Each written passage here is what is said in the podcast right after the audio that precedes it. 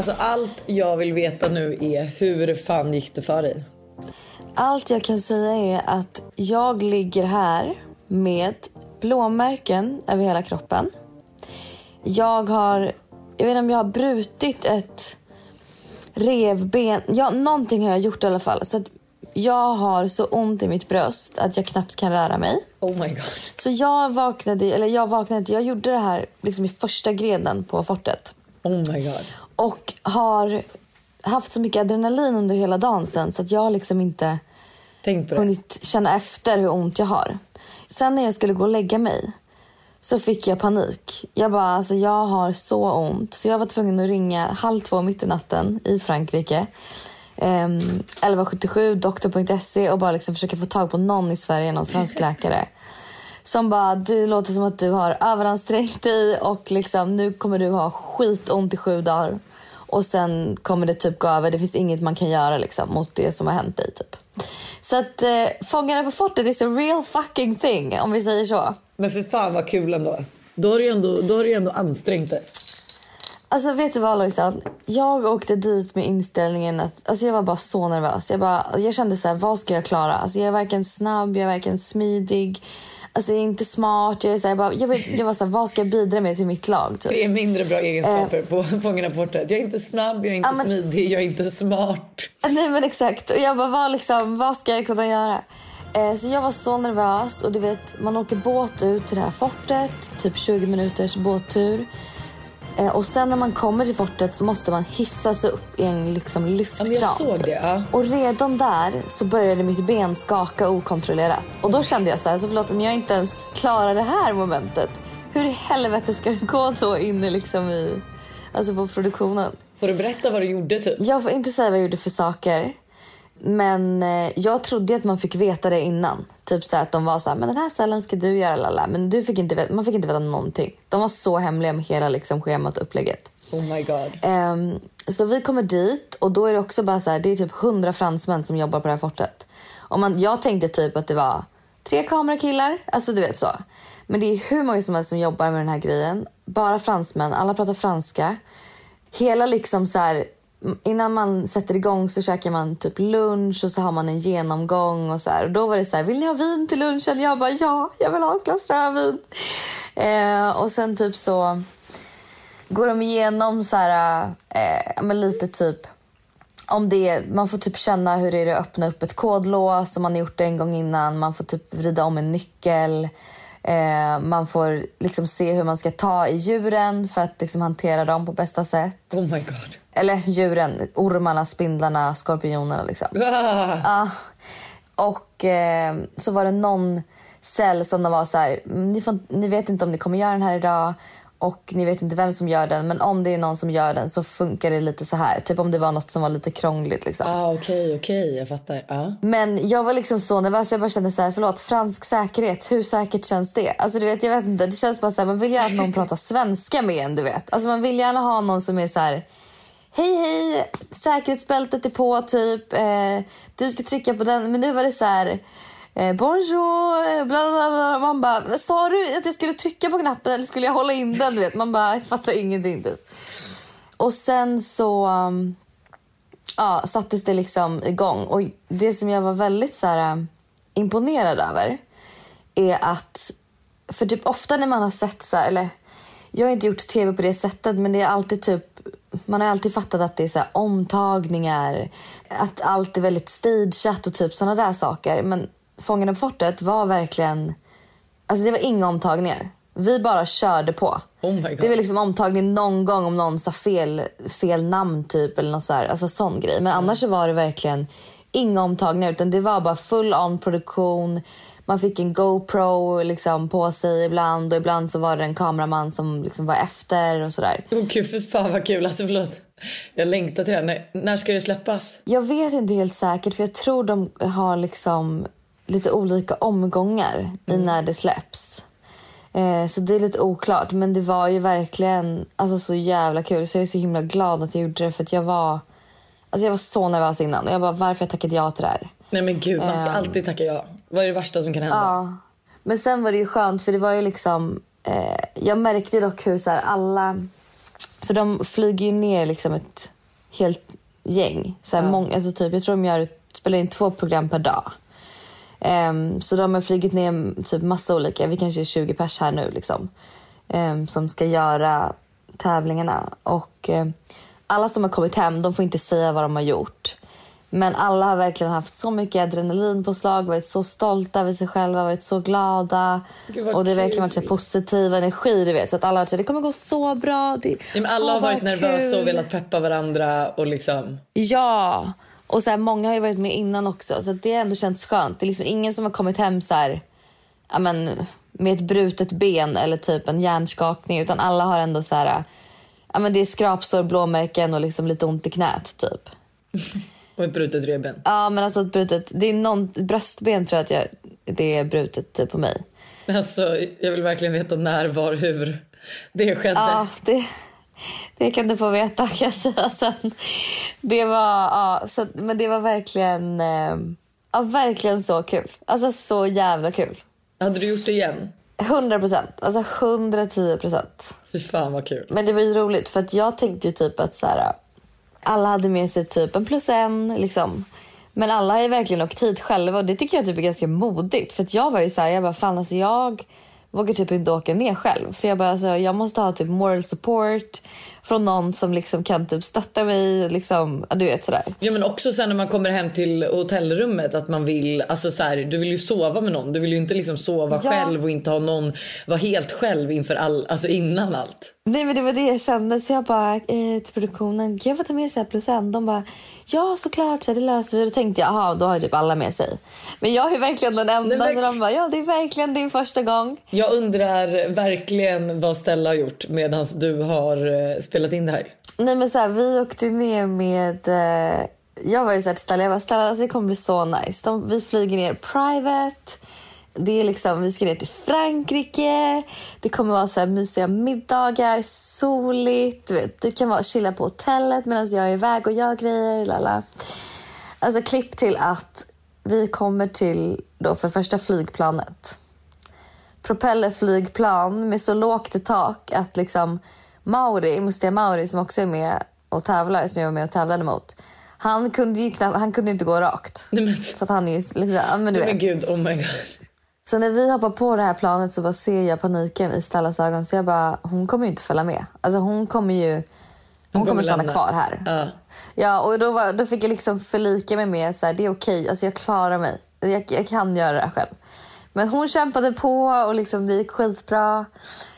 Och sen kom vi ner hit till den här lilla staden där man spelar in fortet som heter La Rochelle. Och då är det verkligen så här jätteliten by. Hotellrummet är absolut fräscht och nice, men det är så här... Det är inte den lilla weekenden hon tänkte till Frankrike, utan det har varit lite regnigt. Hon har inte haft någonting att göra. Nej, jag tänkte ju typ så här... La Crosetten i Cannes, att det var en härlig balkong med utsikt, du vet, sådär typ. Och så här, det har varit liksom svenskt väder, jättekallt. Alltså det har varit molnigt varje dag, ingen sol. Så hon har ju så här typ legat inne i sängen och liksom bara, vad kul det var att följa med på Fången på fortet. Jag fick inte ens åka ut till fortet liksom. Nej, för hon var kvar på hotellrummet när du åkte ut. Ja, hon fick inte följa med. Nej, men gud, alltså nej, vilken jävla kämpe. Jag känner det är en true friend som ändå har liksom... Hon har varit positiv genom hela vistelsen ändå. Little did she know. Ja, verkligen. Vad har du haft för i helgen? Nej, men vi har ju... För det första så firade min pappa i fredags. Mm. Och det är ju alltid så kul för att... Alltså, jag tror våra familjer är nog rätt lika. Alltså din och min. För det blir oftast väldigt, du vet, mycket diskussioner. Man håller inte riktigt med varandra. Mm. Och alltså, jag kan känna så här efterhand nu att alla som satt på Monrads, alltså jag tycker synd om dem. Alltså vi hade så heta diskussioner.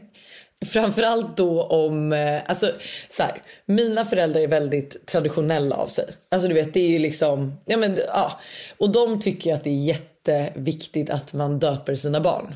Att man har ett dop liksom. Att man har ett dop. Och jag kan köpa hela så här, alltså jag kan köpa traditionen att så här, det är fint, man döper sitt barn, man samlar folk, man ger en gudmor och en gudfar. Vi gjorde det för Todd, men när vi gjorde det för Todd var ju mest för att så här, mamma och pappa ville verkligen att vi skulle ha ett dop. Det var soligt, det var fint väder, Todd var bara ett halvår. Vi styrde ett jättefint dop som var alltså jättemysigt och alltså väldigt fina minnen. Mm. Men det är också lite så här första barnet, man är väldigt exalterad över det också. Man gör allt by the book. Rummet är klart innan barnet kommer, man har massa kläder. Och andra barnet blir lite så här komsa, du vet liksom, inte lika mycket bilder på bara det barnet. Och sen är det så här, så skulle vi haft ett dop för Tintin, men så kom corona, så att vi hade liksom inget, vi kunde inte hyra någon, för jag ville ju också att hon skulle ha samma dop som Todd. Men det gick ju inte för det var corona. Och sen nu helt plötsligt är hon 2. Och då kom ju då frågan upp igår på middagen att när ska ni döpa henne? Ja. Och då blir mina föräldrar väldigt provocerade när jag är så här, nej men vi har liksom inte, jag har inte prioriterat det, vi har inte haft tid. Och för mig är det ju inte viktigt. Alltså så att det här blev en 3 timmar lång diskussionsmiddag där hela Monrads har fått höra hur vi har suttit och bråkat om traditioner och du vet så här, jag tycker de är alltså har så mycket dubbelmoral och de tycker att jag är så, alltså jag är väldigt carefree, alltså du vet jag bryr mig inte om mycket, alltså nej. Jag, det är så här, sen så tycker jag att det är viktigt att ha kvar vissa grejer så här, för det, man kan säga också så här, jag och Buster kommer från 2 helt olika familjer, att där mina föräldrar är väldigt traditionella och Busters föräldrar är inte så traditionella och de är väldigt så här, ja men kanske bryr sig inte om att fira födelsedagar speciellt mycket, inte jul, alltså du vet inget är jätteviktigt. Nej. Men mina föräldrar har ju också tappat lite det här som är jätteviktigt. Alltså exempelvis typ så här, fira jul hemma med familjen. Det är ju de släppt, för nu firar ju de jul i Thailand liksom. Och då är det så kul att jag blev så jävla provocerad över att just ett dop som är någonting som sker en gång i livet, att det är så himla viktigt. När man inte ens, du vet, man går inte till kyrkan, jag är inte troende. Alltså det är liksom, alla våra familjemedlemmar är inte kvar i Svenska kyrkan. Så att jag kan säga så här, det var bara bråk. Och... nej, alltså det fick jag avslutat med agree to disagree. Men så är det ju oftast i min familj att vi håller inte med om det mesta. Och jag blir så otroligt provocerad. Så att du vet, alltså, Buster gillar ju att diskutera det här, så att han kan ju bränna på det här. Medan jag sitter och är så här, du vet bara, jag håller på att explodera just nu. Ja, och du bara, jag vill bara avsluta diskussionen. Ja, jag vill bara lägga locket på. För att så här, ibland kommer man ju inte komma överens. Nej, och så kommer man ingen vart heller i diskussionen. Så man bara, okej, du tycker så, jag tycker så, vi släpper det liksom. Vi släpper det. Och jag vet ju så här, ja men du vet så här att... alltså båda våra föräldrar kan vara väldigt så här, att de tycker på ett visst sätt och då ska man hålla med. Eller förstår du? Man ska... ja, det finns, man kan inte tycka olika. Nej, man kan liksom inte... jag kan ju liksom acceptera att alla människor fungerar på olika sätt och alla familjer fungerar på olika sätt. Och det är så här, sen kanske man inte köper sättet vissa typ kanske uppfostrar sina barn eller hur de firar vissa saker. Nej. Men man behöver ju inte lägga sig i hur det sker. Och så det blev en jävligt lång diskussion och jag kände mer att så här, också så här, vi kanske har en liten namnsharmoni, men det funkade ju inte heller, utan det ska vara en präst som ger sin välsignelse. Och jag kände så här, vi sitter där runt det här bordet och jag är så här, vem fan här tror på Gud av oss? Alltså för nu är det ju ingen som gör det. Nej. I den familjen. Mamma lite, och hon har kanske försökt på julafton om vi ska gå till kyrkan och så, men det är ju ingen som går till kyrkan längre. Det är ingen som liksom är troende, och det är okej att vara det. Men är man inte det, då känns det också typ lite fel att döpa sitt barn. Ja. För det var ju som när Todd skulle döpas, så sa ju jag till prästen att så här, alltså jag är inte jättetroende, så vi kanske kan skippa allt så här, alla jättereligiösa salmer, grejer, utan ha det lite mer fint och lättsamt liksom. Ja. Och så att vi är fortfarande inte sams där. Och jag vet inte riktigt, kommer du döpa dina barn? Vet du det? Gud, jag har ingen aning. Alltså jag tror att jag absolut... Är du döpt? Ja, jag är döpt. Men jag är inte heller liksom alls så här... Alltså jag kan tycka att det är superfint att gå till kyrkan. Alltså som så här när man var liten och typ... Det var så här Lucia-tåg i kyrkan.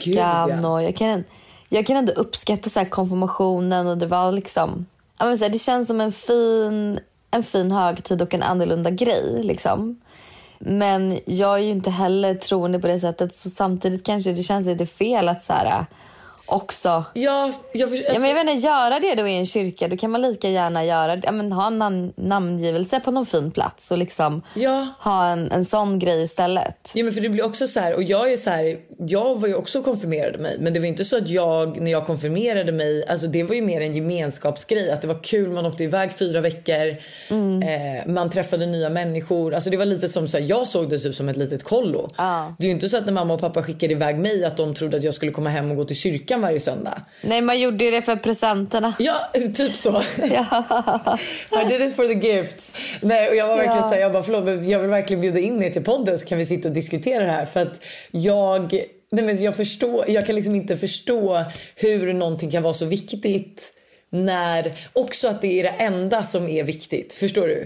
Det är liksom inte, påsken är inte jätteviktig, att fira jul hemma är inte jätteviktigt, alla de här andra grejerna är inte jätteviktigt, men just ett dop är superladdat. Ja, men det där är ganska roligt med, på tal om namn. Tully berättar för mig, hon har precis fått en ny bebis, lilla Fej, och innan hon åkte till Marbella då, så namnet hann inte godkännas av Skatteverket, eller vad det är, gå igenom. Så att i hennes pass, i Fejs pass, så står det unnamed girl. Nej, men jag vet, no name baby, alltså, det är så jävla kul. Det står verkligen unnamed girl. Och då när hon skulle flyga hem så hade namnet gått igenom, så att hon bokade flygbiljetten i liksom, men Fej som namn. Men i Spanien då, i Marbella, ser de så här, nej, du kan inte gå på flyget, för i hennes pass står det unnamed girl och här på biljetten står det Fej. Oh my god. Så hon har ju liksom fått då kämpa. Och man bara, förlåt, men tror ni på riktigt att liksom jag står här med en 8 veckors gammal bebis och liksom inte tänker gå på det här planet? Alltså det är så här, det var så mycket drama, du vet. Och hon berättade, jag tyckte så synd om henne, du vet så här, och liksom man bara, och helt själv också. Ja, och man bara, hur kan det liksom inte, men hur kan man inte vara lite flexibel typ? Ja, för grejen att det är väl klart att hur går det, kan man ens boka en flygbiljett? Alltså skriver man då no name baby i som namn? Ja, men jag vet inte om hon skulle skrivit då unnamed girl. Jag har ingen aning, för det är det enda passet de har för henne liksom nu. Alltså gud för fan. Men alltså så roligt att vi så här, hon heter unnamed girl. Det är faktiskt rätt gulligt. De måste spara det passet. Ja, faktiskt. Ja, jag sitter faktiskt varje dag och Tully och David håller på att ringa oss och hetsa oss att vi ska komma till Marbella igen. Ja. Och jag känner bara, alltså varför stannade vi inte? Det hade varit så jäkla trevligt alltså. Am I an asshole? Am I an asshole?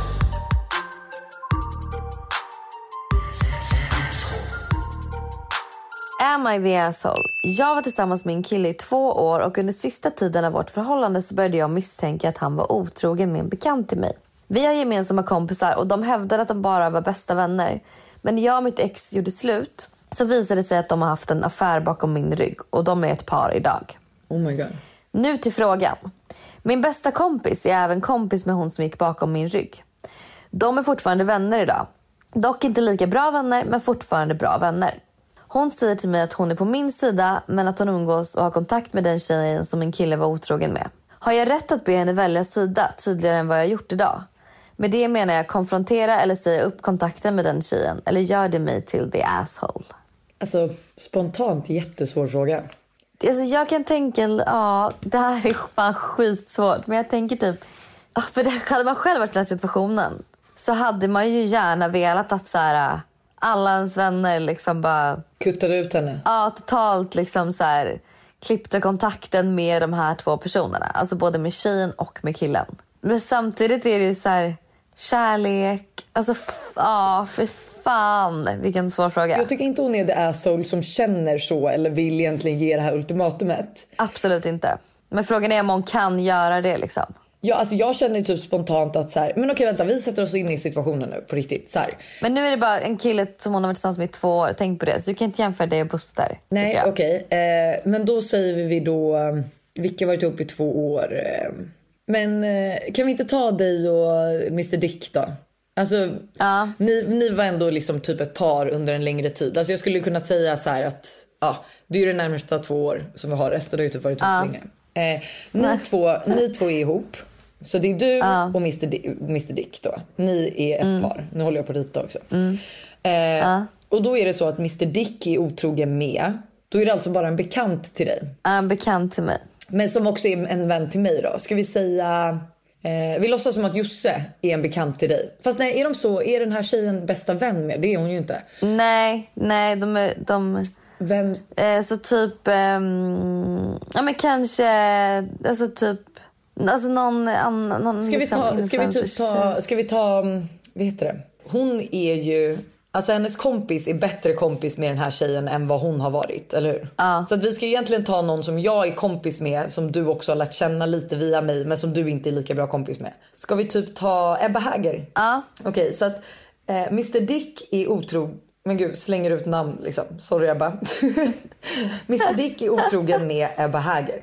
Och då är din fråga, ska jag bryta då med Ebba för att hon har varit otrogen med Mr Dick bakom våra ryggar? Det är fan svårt. Alltså grejen att jag skulle ju säga så här. Jag skulle ju nog absolut tagit ett snack med Ebba. Och sagt så här. Alltså förstår du, jag hade ju försvarat dig till punkt och pricka. Jag hade kanske också typ tagit en paus från henne. Och sagt så här att, vet du, det där är inte okej. Han är min bästa vän. Du har liksom gått bakom båda våra ryggar. Och jag förstår inte hur man kan göra så här. Och det hade nog blivit automatiskt att hon bara hade glidit ut, förstår du? Jag tror, ja, det kanske hade blivit att man inte hade varit vänner längre. Hade du ställt ultimatumet, det är det som är frågan. Hade du sagt till mig att jag vill inte att du umgås mer med Ebba? Nej, jag hade ju inte gjort det. Nej. Men jag hade nog känt så här att typ kanske jag inte ville ha det put in my face. Så typ så här, om ni umgås, att så här, kanske inte att man lägger upp det på Instagram eller typ. Sen hade ju det typ också varit självklart. Alltså för mig hade det ju typ varit att då hade jag kanske... Alltså för din skull så hade jag ju kanske backat lite från henne. För att så här, just också när du är sårad under tiden det är mest fragile liksom. Och sen att så här, ja, men som du säger, inte lägga upp när man är med varandra. Och kanske typ, alltså jag vet inte riktigt, för det är också så här, att du ska behöva be din kompis om det här. Det är ju det som också förstör det lite, att så här, hon känner ju inte att hon behöver bryta med henne. Nej. Och då vet jag inte riktigt om du kan kräva det heller. Nej, alltså det där är skitsvårt och jättekomplext liksom, för att ni har varit vänner länge och liksom hon kanske behöver dig som stöttning också. Sen har väl hon andra vänner. Nu pratar jag liksom från vårt perspektiv här. Men jag menar så här, Ebba kanske behöver din stöttning för att det kanske har varit jobbigt för henne med. Hon har blivit jättekär i Mr Dick och hon har verkligen så här. Ja, men du vet. Men det hade ju varit svinjobbigt och en jättetuff situation. För liksom tänkte du att Mr Dick och Ebba och du och Buster typ åker iväg på så här. Ja, men det hade aldrig skett. Aldrig. Alltså i hela livet. Aldrig någonsin. Okay. Det hade aldrig fått ske. Alltså sen så kan jag förstå att man inte behöver bryta. Jag tycker inte att din bästa kompis behöver bryta med henne. Sen kan jag tycka att hon kanske borde ta en liten paus. Och att de kommer ju förmodligen aldrig vara lika nära vänner. Och det är bara någonting som liksom sker automatiskt. Men jag tycker inte att du ska be henne att välja sida. För att det är klart att hon är på din sida. Men... Och indirekt så har ju den här vännen även sårat henne för att hon har sårat dig. Så att skadan är gjord, och jag tror att så här, be inte henne välja sida. Alltså jag tror att hon tycker också att det här är en jobbig situation. För att hon tycker om den här personen förmodligen och är jätteledsen, och alla kan göra misstag. Men det är liksom, kan man inte typ säga som också Chloe, Kylie och Jordan? Där bröt ju verkligen Kylie med Jordan. Men det var ju inte för att just själva otroheten mot Chloe, alltså för Chloe, utan det var ju för att hon kände att hon inte kunde lita på henne som vän, eftersom att liksom Jordan inte heller kom och berättade det här till Kylie, utan att hon liksom nekade det in i det sista. Och att hon då kände så här, du bor hos mig, jag har liksom gett dig allt, och du kan liksom inte ens vara ärlig mot mig när någonting sånt här har skett. Nej, det är ju också ett svek. Ja, ett svek i sig liksom. Och det kan ju också vara någonting som du kanske kan prata med din liksom bästis om, att så här, alltså så här, hon har ju svikit oss båda. Alltså hon har ju svikit dig nästan lika mycket som mig, för att jättesvårt, men jag tycker så här, du är inte the asshole, men jag tycker inte du ska ställa det ultimatumet. Men jag hade jättegärna velat ha, för det här älskar jag ju, och det här är ju det bästa med vår podd där vi kan prata med er vibbare. Skicka in vad ni tycker. Alltså jag vill jättegärna veta. Ja, jag vill också verkligen veta. För jag vet ju typ att Stella exempelvis, hon hade ju 100% alltså kattat med den här tjejen. Alltså om hon hade varit vännen till den här tjejen som har skrivit in, så hade hon 100% liksom bara... Ja, men grejen att Stella kan du typ inte ta, för Stella är liksom ett fall i sig. Alltså hon hade liksom brutit med sin familj om det hade krävts liksom. Om det hade... Toppenavsnitt, då var du med på Fången på fortet. Det har varit drama om Tintins dop. Det var ett händelserikt avsnitt. 100%. Och den här veckan också så åker vi faktiskt till Frankrike, du och jag. Oh, och några fler. Fucking god! Alltså nej, men Hanna, jag tror inte du förstår hur taggad det är. Jag måste bara säga, jag ska ha en tidig födelsedagsresa. Jag brukar inte... eller på senare tid så har jag typ inte firat mina födelsedagar speciellt mycket. Men det är också så här, för när man får barn så är det så här... Du vet, jag orkar typ inte styra något. Vi har en årlig kräftskiva. Det är liksom många födelsedagar innan mig. Men nu känner jag så här, vi ska åka och fira min födelsedag och en annan skitrolig grej. Nej men det här kommer bli så bra. Det kommer bli så kul. Men jag måste dock bara säga, flika in att jag är otroligt rädd för hur liksom... Hur hårt det här kommer bli. Nej, för hur jag ska klara den här resan. För jag kan ju knappt, alltså... Jag kan inte ligga på sidan, jag kan bara ligga på rygg. Oh alltså du vet, jag kan ju inte riktigt bära någonting, tror jag. Alltså jag har inte testat den. Vi flyger hem idag från Fångarna. Så att, men jag kommer falla med, göra mitt bästa. Men jag är ju ändå så här, kommer jag liksom kunna bada? Alltså jag vet inte riktigt. Men vet du vad jag tror? Hardcore, det jag tror så här. Jag tror att du bokar in en tid hos Knutas. Sen tror jag att du blir hilad. Och sen så tror jag att så här, när vi åker, det är på onsdag, vad är det idag? Det är lördag. Alltså du kommer må lite bättre. Och sen är vi är ju 6 tjejer, vi får hjälpa dig att bära. Ja, ni får göra det. Det här är som när jag hade gjort min bröstförminskning och vi åkte till Paris. Och liksom alla fick bära mina väskor, för jag hade gjort den typ en och en halv vecka innan, så jag fick inte bära någonting. Oh my god, vem åker till Paris då? Alla gick runt och bar mina väskor. Ja, men jag ville inte missa den här resan. Jag bara, jag måste åka till Paris. Och min läkare bara, ja, om det ser bra ut på återbesöket så kan du åka, men du får verkligen inte bära någonting. Nej men gud, så ja, att, men det är väl perfekt, det var skönt. Ja, faktiskt. Lush life för dig. Dröm. Men det kommer bli skitkul, jag är så taggad. Jag med, och hörni, ha en fantastisk vecka. Vi hörs på fredag. Och sen så hörs vi. Alltså jag är redan taggad på hur den här tjejen kommer välja att göra. Och vad vi får för tips av vibbarna. Ja, så spännande. Ni är bäst, ha en otrolig måndag. Ha det.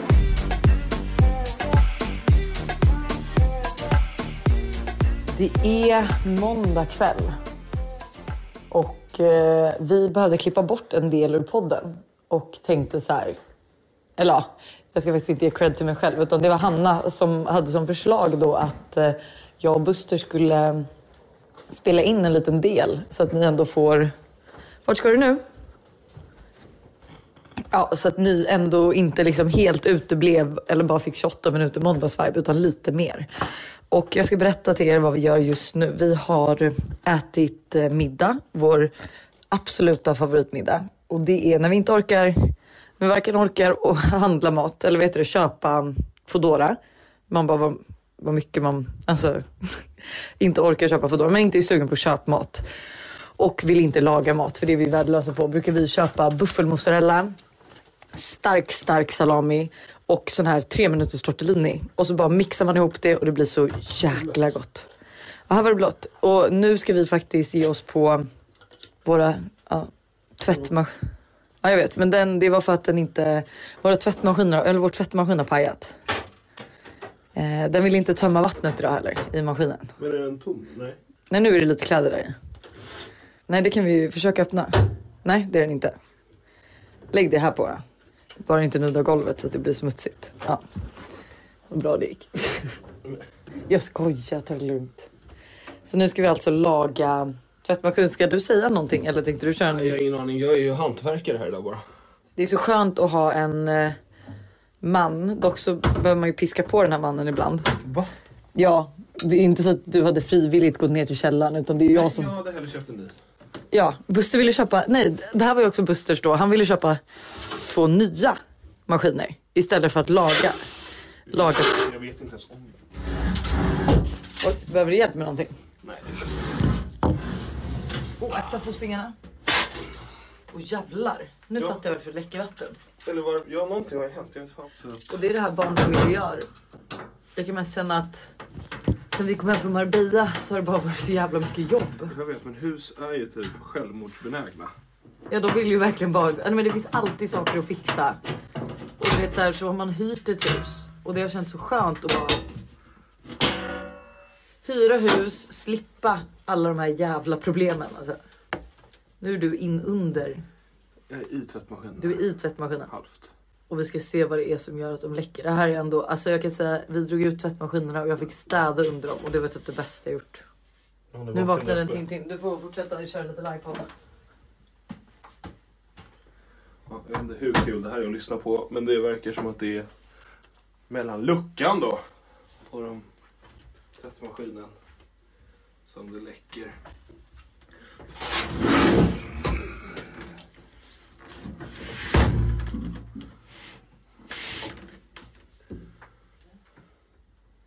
Ah, läcker ner, okej.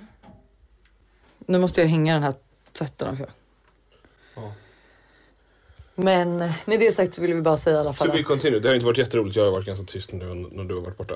Ja, du har det. Ja, så vi kan väl bara pausa och sen så ger vi ordning det här och sen så syns du, jag och vibbarna i sägen. Ja, om inte Tintin vaknar. Ja. Ett poddtips från Podplay. I podden Något Kaiko garanterar röskötarna Brutti och jag Davva dig en stor doskratt. Där följer jag pladask för köttätandet igen. Man är lite som en jävla vampyr. Man har fått lite blodsmak och då måste man ha mer. Udda spaningar, fängslande anekdoter och en och annan arg rant. Jag måste ha mitt kaffe på morgonen för annars är jag ingen trevlig människa. Då är du ingen trevlig människa, punkt. Något Kaiko, hör du på Podplay. Därför är gardinerna.